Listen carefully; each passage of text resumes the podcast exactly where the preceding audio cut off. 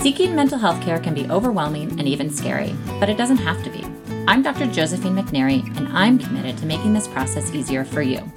Each week, my expert guest and I unravel a different form of therapeutic intervention in order to bring comfort and understanding and to help you get back to your true self. Hello, and welcome to another episode of Mind Stories. Today, I have the honor to speak with Dr. Sarita Shah, one of our psychiatrists at Cal Psychiatry. She's a general psychiatrist with expertise treating a wide variety of mental conditions. She has specialty training in managing depression, anxiety, bipolar disorder, and maternal mental health. In addition to her broad knowledge and expertise in medication management, she draws upon her training in psychotherapy, motivational enhancement, and lifestyle medicine for a holistic approach to mental health and well being. She believes that psychiatric care can significantly improve quality of life and employs a collaborative approach to create a plan that integrates your goals and values. Dr. Shah works and sees patients at the Cal Psychiatry Del Mar office. Today, we talk more about one of her specialties, parenting and mental health. Welcome, Dr. Shah. Welcome. Well, thank you. I know one aspect of psychiatry that is something that you love working with and have had a lot of experience in is working with women's reproductive mental health. And I know part of what you deal with in women's reproductive mental health is parenting.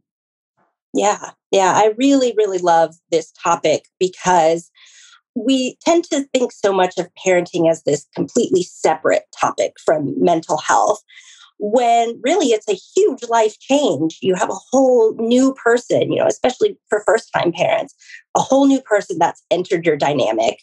If you are with a partner raising this child, all of a sudden there's a third person who is now interacting with you, interacting with your partner, and also affecting how you and your partner interact. And one of the things that I often hear from new parents is that they expected it to be different, that they expected this to be completely joyful, to fall in love immediately, and for this to not be so hard. When really, kind of universally, just about parenting is difficult and it can bring up a lot of feelings about adequacy and worth and I think one of the most unexpected things for people is that it can bring up thoughts about how they were raised as children, their feelings and their thoughts about their own parents.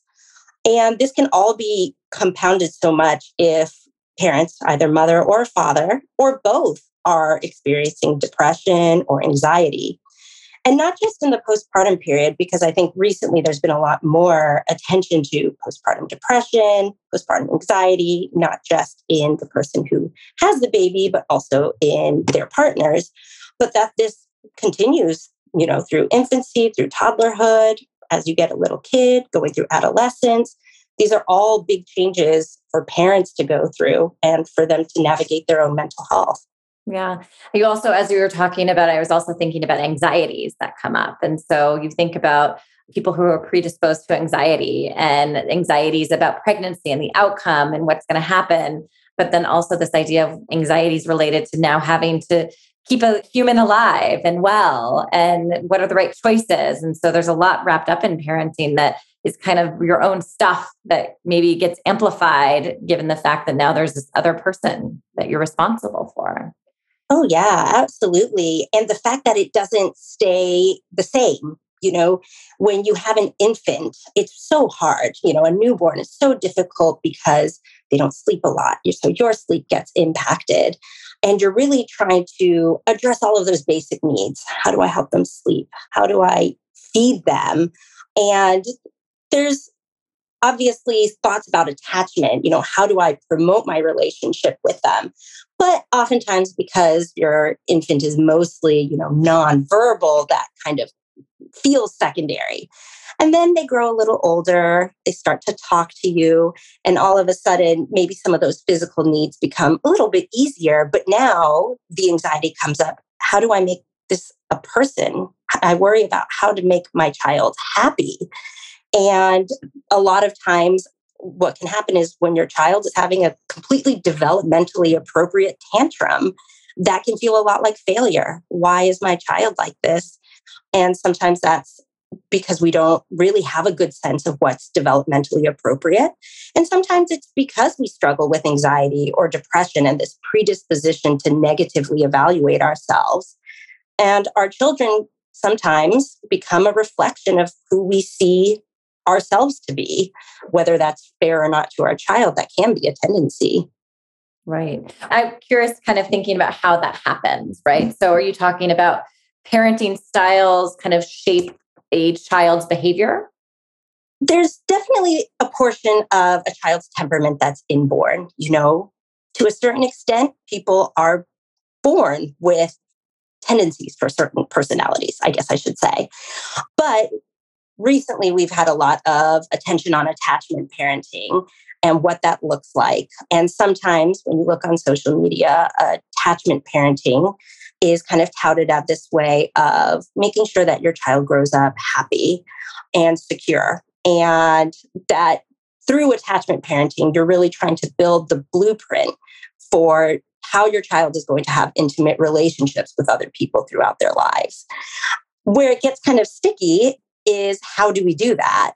And sometimes on social media, you'll see people who are saying, well, you must breastfeed, that's integral. Or you must baby wear. If they're constantly attached to you, then that's attachment period. You must bed share. If you co sleep, well, that's the fundamental portion. When really we don't know what's going to be effective for everybody in terms of those particulars. What we really are going for with attachment parenting is forming a secure base, a place of safety for your child, a place they know that they can come back to and feel safe and loved, and knowing that they're not too much for you. And that's, I think, really where I see the importance of making sure that parents have appropriate mental health care when they're going through parenting. Because if you're so depressed you can't get out of bed, or if you're so anxious that everything feels overwhelming to you, even going out of the house, children are really perceptive. They can realize that, oh, the things I'm asking of my mom or my dad are too much for them. And that can lead to children feeling like they need to regulate their emotions to protect their parents rather than parents being that safe base for them where they can go out, explore, individuate, find themselves while knowing they have a safe person to come back to. Right. I also want to kind of go back to this idea of mistakes in parenting. How do you think about that with the patients you see? And how do you talk about that? Because I think there is a lot of guilt associated with maybe what parents are not doing right or things are doing wrong? Yeah, you know, I think this is so tough because it's in one of those gray areas that most people are not entirely comfortable living in because nobody is a perfect parent. And that's that's one of the few absolutes I feel very comfortable with that nobody is going to do this perfectly. And oftentimes what we say is that it's not necessarily that you don't make mistakes, it's how you react to mistakes. You know, sometimes you're going to feel overstimulated or just overwhelmed by what's happening. And maybe you might yell. And that's not the style or the parenting you'd like to use, but that you come back and you actually apologize. And, you know, and part of this is also kind of this idea that you treat children in some ways just like a person. You respect them. You say, you have feelings too, and I hurt them by yelling at you and that you're also modeling at the same time that it's okay to make mistakes and this is how you deal with it when you make a mistake. Mm-hmm. Of course, I also don't want that to come across like, you know, if you're yelling at your kids all day as long as you say you're sorry, it's okay, right? Because there's there's a balance between this. You still have to feel secure and feel like you are somebody that they can come back to. Right. So I'm curious in terms of your experience working with postpartum depression, this idea of as a psychiatrist, how do you provide support to these moms or parents? Yeah, that's a great question because so much of you know postpartum depression there's obviously a biological side to it all of the hormone shifts that are happening but also kind of a psychosocial aspect to it a lot of lack of support, people who don't have family nearby to support their ability to sleep in the postpartum period. So, oftentimes, what I really like to do with my patients is basically postpartum planning. And so we'll go over together. Let's have all of these plans in place. Who can you call if something is going wrong? What are the things that briefly you might want to do to make your life easier? Is it a house cleaner? Is it getting a meal delivery service? Is it getting a night nurse or a postpartum doula to help you out? With the idea that none of these things are permanent because, as we talked about, your child is going to change so much and his or her needs and your needs are going to change so much. So let's figure out what we can do to make this period easier. And also, I think one of my favorite terms that I have learned in, I guess it's called circle of security, which is basically talks about attachment and parenting, is delight in me. You know, that your child is not always going to be a delight, but that overall what a heady feeling for a child to feel like they're a delight to you, but also for you as a parent to feel that delight in your child. And I think that one of the things that really calls to me the most is that I want new moms and new dads to delight in their children because that's one of the rewards of parenting. Yeah, but that might look different. I think there's the what keeps people from that delight sometimes. I mean, it, there are many things, but these expectations that people do place on them and to understand that people are all parents in different ways and they have different strengths as parents. And it just depends on background and personality style and circumstance mm-hmm. right? And so also kind of this idea of kind of allowing that flexibility to kind of allow that to emerge in whatever way that makes the most sense for them as parents. Yeah that's a great point about expectations. You know what did you think that having a kid was going to look like and how flexible are you typically? You know these aren't things that come out of nowhere. You know typically if you're pretty rigid before you have a kid that's not just going to change overnight when you have a kid. And being able to think about what is that flexibility going to look like in terms of expectations. I mean i think one of the points we're talking about is it's really important to maximize your mental well being as a parent in order to be the best parent that you can possibly be. Right. And this idea that if you have residual depression, residual anxiety, that really will affect your effectiveness and joy as a parent. Mm-hmm. And so I think that's where you come in in that in that way in terms of thinking about how can we help people maximize their mental well-being. But in addition, talking about i mean i think what you do which i think is so special is talk with parents not only about like let's have you be less depressed or anxious but how do you be? How do you want to be as a parent? How do we shape this? What are your expectations? What part of your expectations that maybe aren't coming true are contributing to your depression and anxiety? Yeah. And I think that's why this is especially one of those cases where therapy and medications, if indicated, are so important to have working together, you know, to have your psychiatrist and your therapist be really in close contact because it's all about goals and, you know, what is it that you want to be? And if you're not living as a parent the way that you want to be, why? Why is that? And how can we support you in getting there? Yeah. Yeah.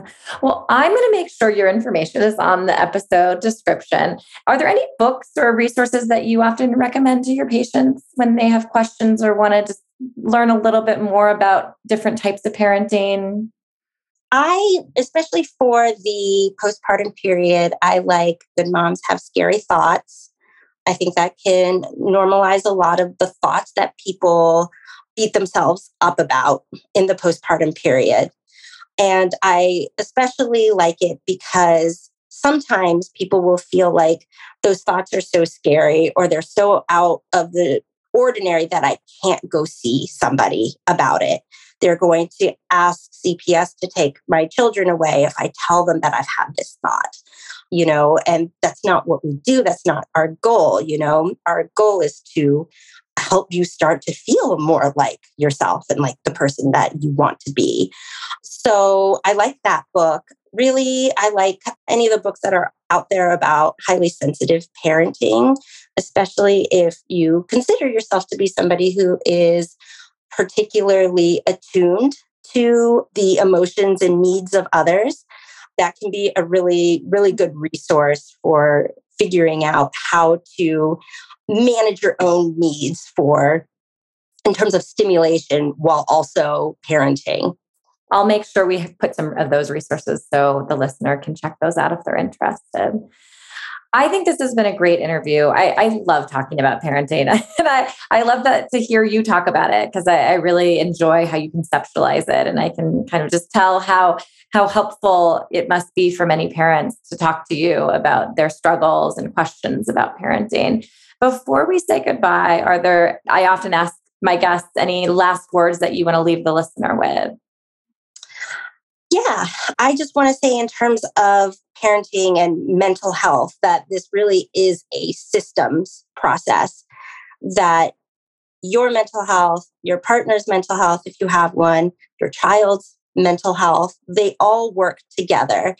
And that's why it's important for everybody to be taken care of and for people not to neglect themselves because they think somebody else needs it more.